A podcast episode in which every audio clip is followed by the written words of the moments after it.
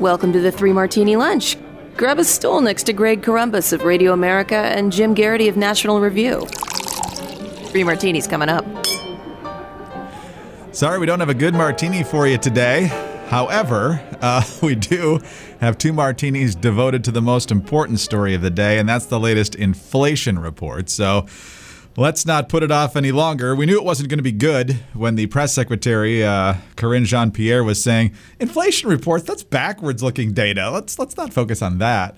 And then Biden, of course, is in Israel today. So those are two factors uh, where you know they don't want to spend a lot of time talking about this subject. But uh, today's the day we got the June inflation numbers. The expectations were around eight and a half to eight point eight percent year over year over the last twelve months. It's even worse. Rick Santelli, CNBC. And if we look at year over year, this is really hot, up 9.1%, well above the 8.8 we were expecting, and 9.1% puts you at 1981 because 1981 covered 8.9 all the way up to 11%. And finally, the year over year core, which is becoming much more important to the Fed, up 5.9, also higher than expected. And over at CNN, Jim, uh, they're looking at uh, where we're feeling the punch of inflation, and the bottom line is uh, everywhere. When we look at guys where we're seeing the largest increases, it's broad based. Gasoline, shelter, food being the largest contributors. Certainly a confirmation of what a lot of us consumers know is that inflation is rampant. It is pretty much everywhere these days. And this report suggesting that so yeah, other than food, and energy, and shelter, Jim, uh, things might be looking uh, slightly better. So we knew it wasn't going to be good. It's worse than we thought. It's the worst again in more than 40 years. Yeah, and you know, you look at like a bad inflation report by itself is bad news for an administration, bad news for American consumers, et cetera. But it's I just feel like it's easy to forget how many consecutive months we've had. And then I went back, I'd say October of last year is when it, when you got above six percent uh, in the monthly consumer price index number. Like, whoa, that, that, was you know that that was the sort of thing that made me say, wow, this is really high by historical patterns. Well, since that October, it's gone 6.2, 6.8, 7, 7.4, 7.8, 8.5, 8.2, 8.6, and now 9.1. Those are pretty good Olympic scores. Those are really bad on the on the Richter scale but they're really really bad when they're inflation. And several times over this you know bout we've been enduring we hear well it looks bad but i think it's peaking. I think it's peaking right now. In fact back in january uh, uh, biden said yeah yeah i think it's i think it's peaking. This is of course after he said that it would be transitory it would be temporary and it wouldn't be much of an issue. Well here we are. And i think one of the things that's really bothersome is you notice the, you know, we, we can scoff at economists, we can scoff at analysts. Hey, they get stuff wrong all the time. But I, I feel like I've sensed and noticed that analysts keep. I don't want to say they get more pessimistic. They they start they're they're edging up their assessments of what they think the coming months numbers are going to be. And so looking at this one, last month was 8.6 percent. This you know heading into this one, I looked around at various you know Wall Street publications and people who really you know crunch these numbers and try to come up with the calculations for the best projections. By the way, I should emphasize for Karine Jim, Jean Pierre's statement, this is backward looking data. All data is backward looking data. That's what makes it data, right? If it's ta- if it's forward looking, that's a projection. You're you're guessing as what's going to happen. It hasn't happened yet. I feel like we need Doc Brown here to come out and explain the past, the present, and the future, and what you know. But uh, this, you know, that you look at this and you're like, so okay, so yesterday they were projecting 8.8. One of them had an 8.7, and that would still be again the highest in 40 years, right? So Wall Street is looking at this and saying, okay, it's going to be bad, it's going to be really bad, but we think we we think we've been sufficiently pessimistic. And then the numbers come out, and it's even worse. And it's not just worse by like one tenth of a percentage point; it's worse than three tenths of a percentage point, and it keeps getting worse. You know, um, it, it is just, I, and that's the other thing that kind of jumps out about this is that, you know, several times over this past couple weeks in this podcast, we've been talking about the midterms. We're talking about is this going to, you know, how much is the overturning of Roe v. Wade going to change this? How much is the issue of gun control and mass shootings going to change the overall political dynamic? Uh, what what is the January 6th committee doing and stuff like that? I look. You look at these numbers inflation is going to be the number one issue in voters' minds. Certainly, the number one issue in voters' minds right now. And as I was, you know, saying leading into today's numbers, We didn't know exactly what they were going to be, but they knew we knew they weren't going to be good. We know next month is not going to be that good. We know the month after that is probably not going to be that good. You know, in, taming inflation is always very difficult.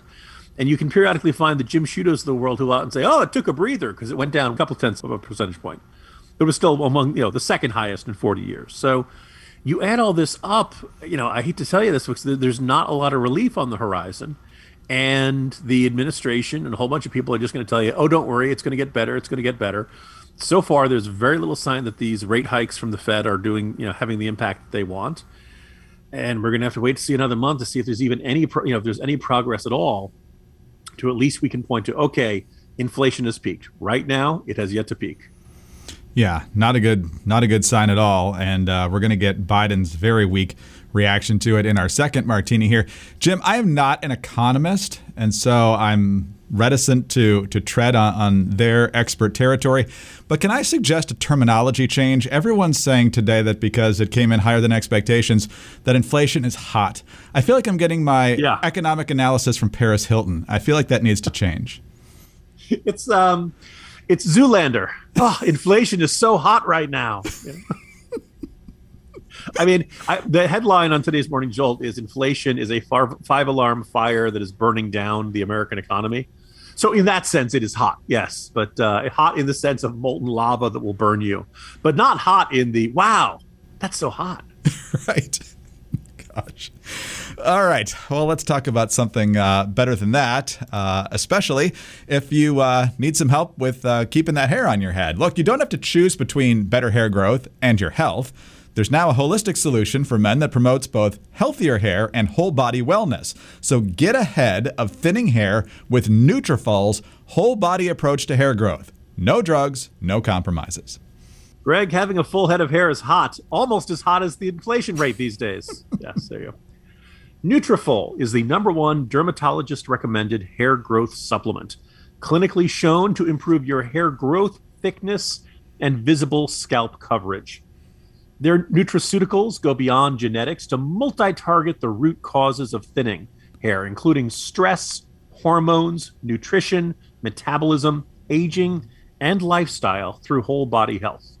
In a clinical study, men showed progressive improvement in hair growth and thickness after three months and six months.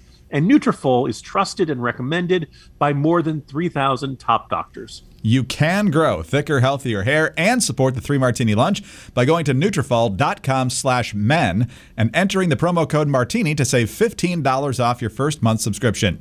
This is their best offer anywhere, and it's only available to U.S. customers for a limited time. Plus, free shipping on every order. So get $15 off at Nutrafol.com slash men, spelled N-U-T-R-A-F-O-L dot com slash men, promo code Martini. The Supreme Court's decision reining in the EPA might be the most critical Supreme Court decision of the year. I'm Bill Walton. On the latest edition of The Bill Walton Show, John Vecchione and Casey Norman of the New Civil Liberties Alliance join me to explain the ruling and long term impact it may have in our fight against the administrative state. Join me. Follow The Bill Walton Show at Apple, Spotify, or wherever you get your podcasts. All right, Jim, on to our second bad martini now. And President Biden knew this was coming. We talked about Karine Jean Pierre's reaction. And uh, Biden himself, well, somebody on his staff has tweeted this out, but he got to Israel and said, uh, basically that the report was old news. His Twitter thread today says Today's report is a reminder that inflation is too high. Fighting inflation is my top economic priority. And while the numbers today are not acceptable, they are also outdated. In the past 30 days, the average price of gas has dropped by 40 cents a gallon. That's breathing room for American families, but oil prices have come down $20 a barrel, while gas at the pump has only come down 40 cents. Oil and gas companies must pass these lower costs on to consumers. Lastly, annual core inflation is down for the third month in a row.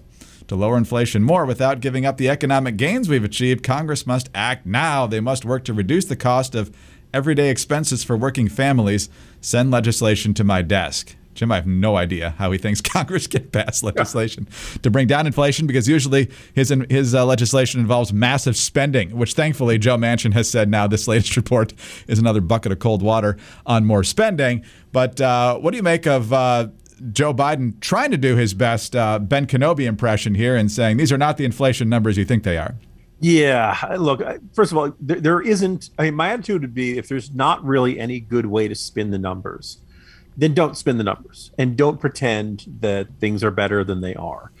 Yes, you know, right now I'm looking at the AAA gas prices national average, and it says it's four dollars and sixty three cents. And around mid June, we were at five oh one. So yeah, you know, that's that's nearly down forty cents. That's not so bad.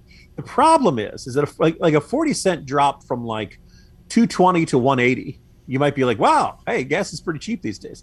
At 463, no one's saying gas is cheap these days. People are saying gas is slightly less exorbitant than it used to be. I'd rather pay 463 than 501, but you know, at the end you're you still are paying way more than you're used to paying for your gas to fill up your tank every week or every two weeks or however often you decide to do that. Um, the other comment that kind of got to me is is you know, the, oh, these numbers are outdated. Well, look, you know, the consumer price index gets updated once a month, and it takes them a while. They, collect the data throughout the month. In this case, from June 1st to June 30th. It takes them a little time to collect it, crunch the numbers, sort it out by different industry and category, and then they come out usually uh, you know the second Wednesday of the month.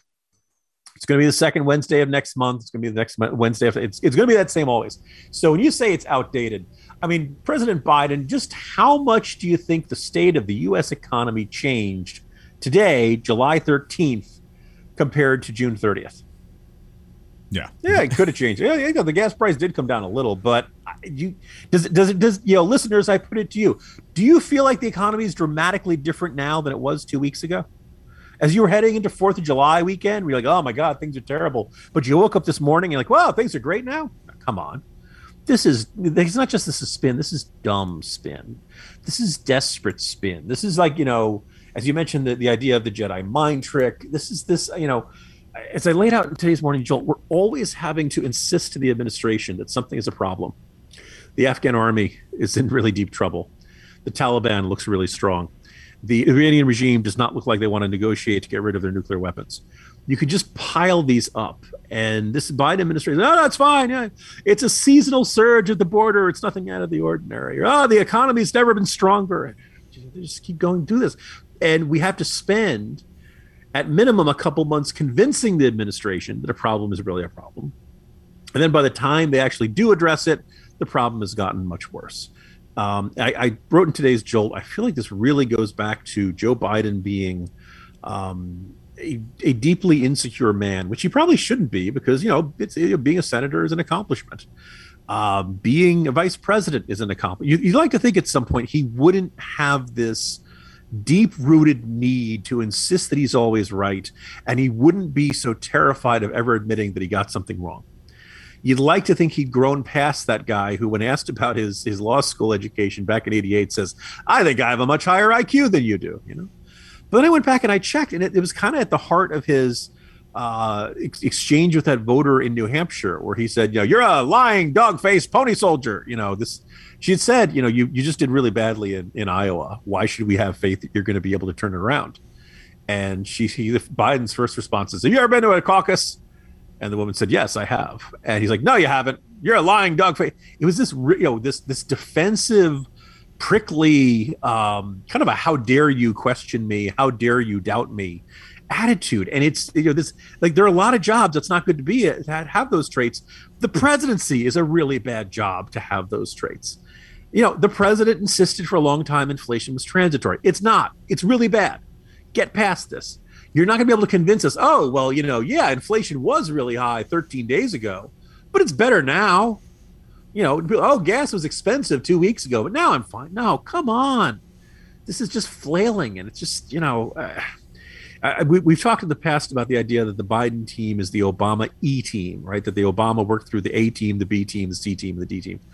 I've heard more people since I wrote that come out and say things like, Jim, you don't know how it is. They've got all these woke 20 somethings working for them. They've got all these folks who they're working in the White House, and it's not their first job, but they really haven't been in the workforce and in politics and in communications and in all this stuff nearly as long as you think they would. Actually, this White House has a tougher. You know, there's a labor shortage everywhere. Apparently, even the White House is having a harder time getting people to do the kinds of jobs they usually do. Now, you figure the White House would always be, you know, have tons of applicants and that they'd always have the cream of the crop. I've heard some people arguing that's not the case with the Biden team and that they really are turning in subpar efforts on a variety of fronts. And when you see really desperate spin like this, I start to believe it, Craig. Yeah, no, it's it's absurd. And of course, he blames Putin for inflation and gas prices going up. But the second they trickle down, he claims credit for them when really all he's done is release uh, reserves from the Strategic Petroleum Reserves, which are getting uh, concerningly low. Add to the backlog in front of the refineries. yes, you know? exactly right you know, he talks about the prices going down. The reason they're going down is A, as you mentioned just a couple days ago, demand is down. Uh, we've gone past the peak of the summer driving season, probably. And also, investors believe a recession is coming. So they're pessimistic on oil right now. But meanwhile, Bloomberg reporting despite recession fears, several energy administrations agree that supply tightness is set to worsen. So guess what? Uh, if you thought they were going back under four anytime soon, uh, that doesn't sound real optimistic to me. But uh, at least they do realize, Jim, that uh, having gas in the tank is important. And if people can't afford gas, they at least need to get to work. I feel like that's not that hard to explain, yet here's how the vice president did it today. Together, we are expanding access to transportation. Seems like maybe it's a small issue, it's a big issue. You need to get to go and need to be able to get where you need to go to do the work and get home. Jim, it's a simple sentence, but uh, apparently that's asking too much for her these days. We need to get to go to go to where we need to get. You know, this something vaguely, you know, Bill Cosby, yes, you, know, you need to get to go to go where you need to get. I realize we're not allowed to cite Bill Cosby anymore, but that seems like the sort of thing he would say. Um, yeah, like like, and when you talk about like you know the the reduction in demand. Okay, maybe some folks are going to choose not to make their cross country trip that they make. Maybe people won't drive to Florida, Disneyland. You know, like people will be depressed, you know, sad about it, depressed about it, frustrated about it. But that's you know, all right. That part of the use of gasoline is elastic. Other parts aren't, right? You know, unless you're uh, living within uh, a bogada, as Jill Biden would put it. Uh, what I mean is a bodega, you know, some sort of like, you know, little, you know, corner store that can get you your groceries. Chances are you got to drive to the grocery store. If you got a family, chances are you probably drive either a minivan or SUV or light SUV or truck or something like that. You, you generally aren't driving a, you know, one of those tiny smart cars or something like that.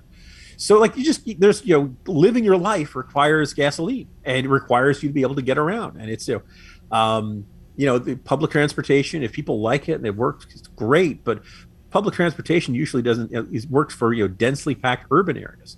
Lots of Americans live in suburbs where you know you got to walk to to the uh, uh, the bus stop or something or the light rail station or, or, things like that. So it's just you know there's this again. The other thing is when's the last time Kamala Harris used public transportation? Does the Senate subway count? Uh, really stretching it, but yeah. yeah, that's probably about it. Uh, hey, remember George W. Bush's classic line of um, Fool me once, shame on, shame on you. Fool me, you can't fool us again. That's yes. Kamala Harris every day. Yeah, I don't, I don't see, you know, once you know, I don't see Will Ferrell uh, putting her front and center. No, no, it was a very, uh, very generous depiction on Saturday Night Live, etc. Anyway. All right, let's uh, talk about our next uh, sponsor here, and that is NetChoice. Our country is being rocked by soaring inflation, in case you weren't paying attention for the first two martinis, lackluster leadership, ditto, and chaos on the world stage. Americans need their legislators to focus on the issues that matter and ease the economic pain we are all feeling. Instead, senators like Amy Klobuchar are pushing a big government takeover of America's tech industry through progressive regulations that would worsen inflation and make important digital services like Amazon Prime more expensive and harder to use. Conservatives must block progressive pet projects that will raise prices and undermine our world standing. These lawmakers need to keep American innovation the best in the world. NetChoice wants you to join it in telling Congress to stop rising prices and reject progressive tech regulations like Senate Resolution 2992.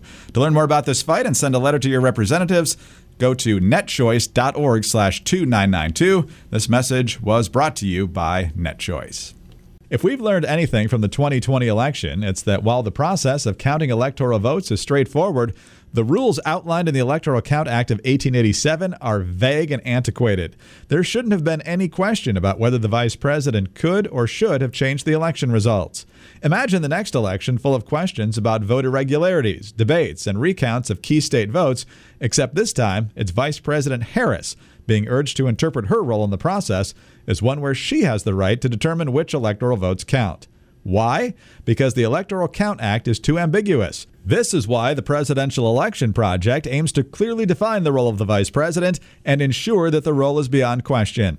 The project urges you to sign up for more information about why reform of the Electoral Count Act is so important. Go to presidentialelectionproject.com to take the first step in learning more. That's presidentialelectionproject.com. All right, Jim, on to our third martini. And again, still not good. Uh, you would think, with Joe Biden's poll numbers, depending on the survey, anywhere from the very low 40s to flatlining in the low 30s, um, and inflation numbers at highest levels since the early 1980s, and gas prices at record levels, or very recently were at record levels. Um, the border in crisis. You would think that the Republicans are in a phenomenal position to do very well in the midterms, and they probably still are, especially when you factor in redistricting uh, that Republicans did pretty aggressively in Florida and some other states.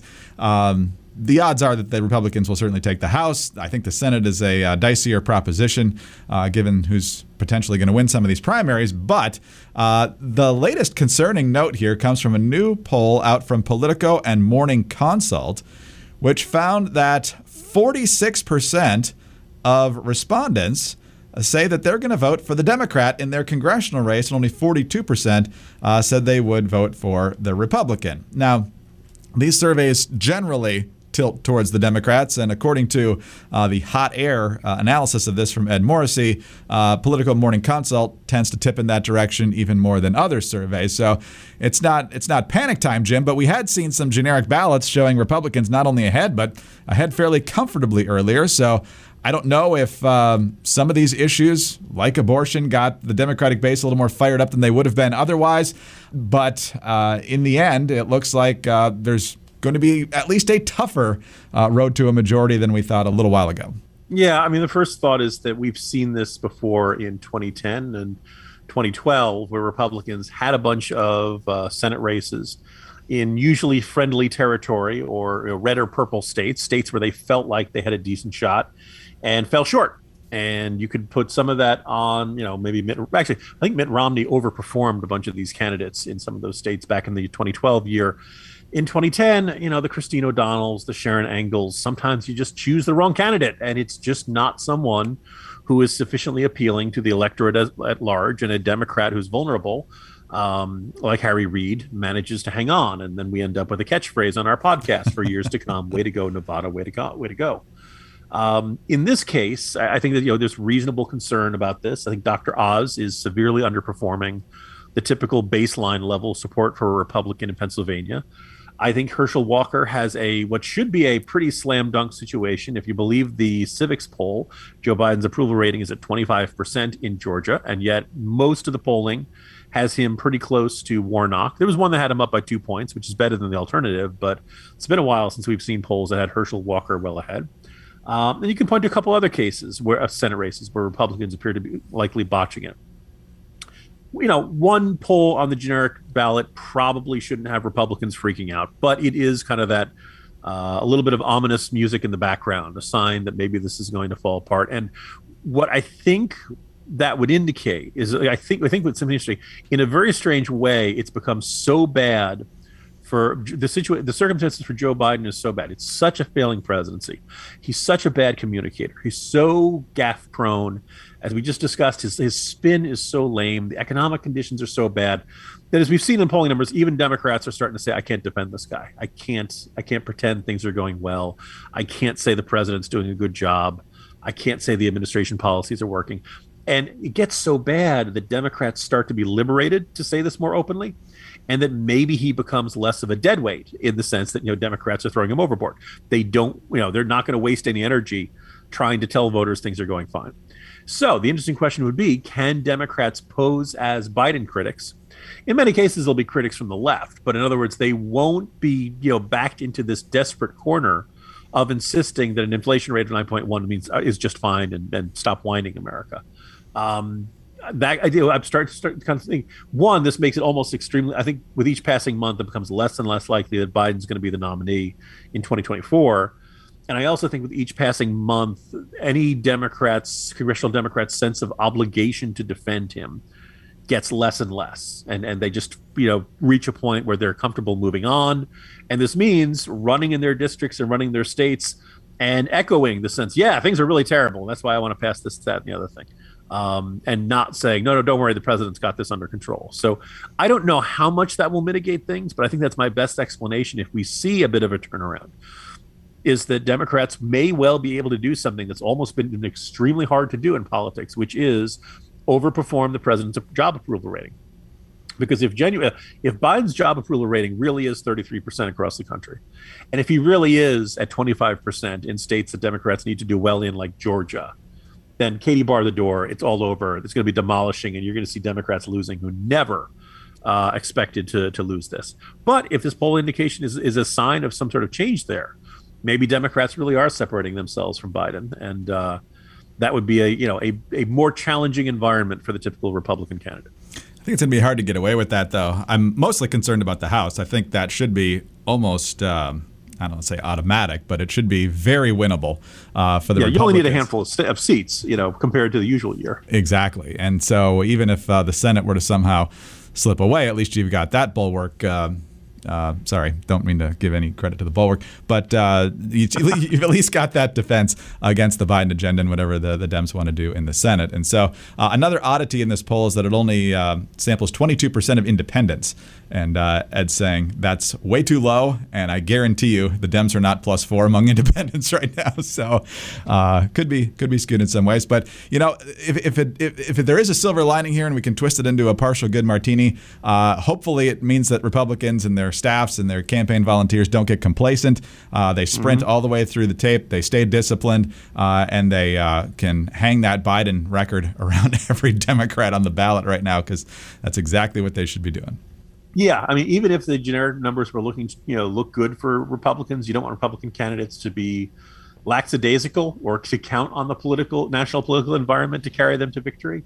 You'd like to see everybody campaigning as well as they possibly can, you know, hammering them as much as they can uh, trying to get every last vote, earn every last vote, and uh, you know, hopefully that will be the case. But uh, still, 117 days between now and election day, Greg. Yeah, exactly. Economy, border, schools, crime. Stay on those four issues. I think you're going to do very well, Republicans. So, Jim, have a great day. See you tomorrow. See you tomorrow, Greg. Jim Geraghty, National Review. I'm Greg Corombos of Radio America. Thanks so much for being with us today. Uh, do subscribe to the podcast if you don't already, and please tell a friend about us as well. Uh, we are very grateful for your five star ratings and your kind reviews. Please keep those coming. Also, you can get us on your home devices. All you have to say is play Three Martini Lunch podcast. Follow us on Twitter. He's at Jim Geraghty. I'm at Dateline underscore DC. Have a great Wednesday, and please join us again on Thursday for the next Three Martini Lunch. This week on the Federalist Radio Hour. The pandemic was a sort of there's an opening to talk to folks on the left about the administrative state when the vaccine mandate was authorized through an obscure clause in OSHA's emergency powers. OSHA was signed into law by President Richard Nixon, um, which actually also reminds me of another thing Richard Nixon signed, which was Title IX. I'm Emily Jashinsky of The Federalist.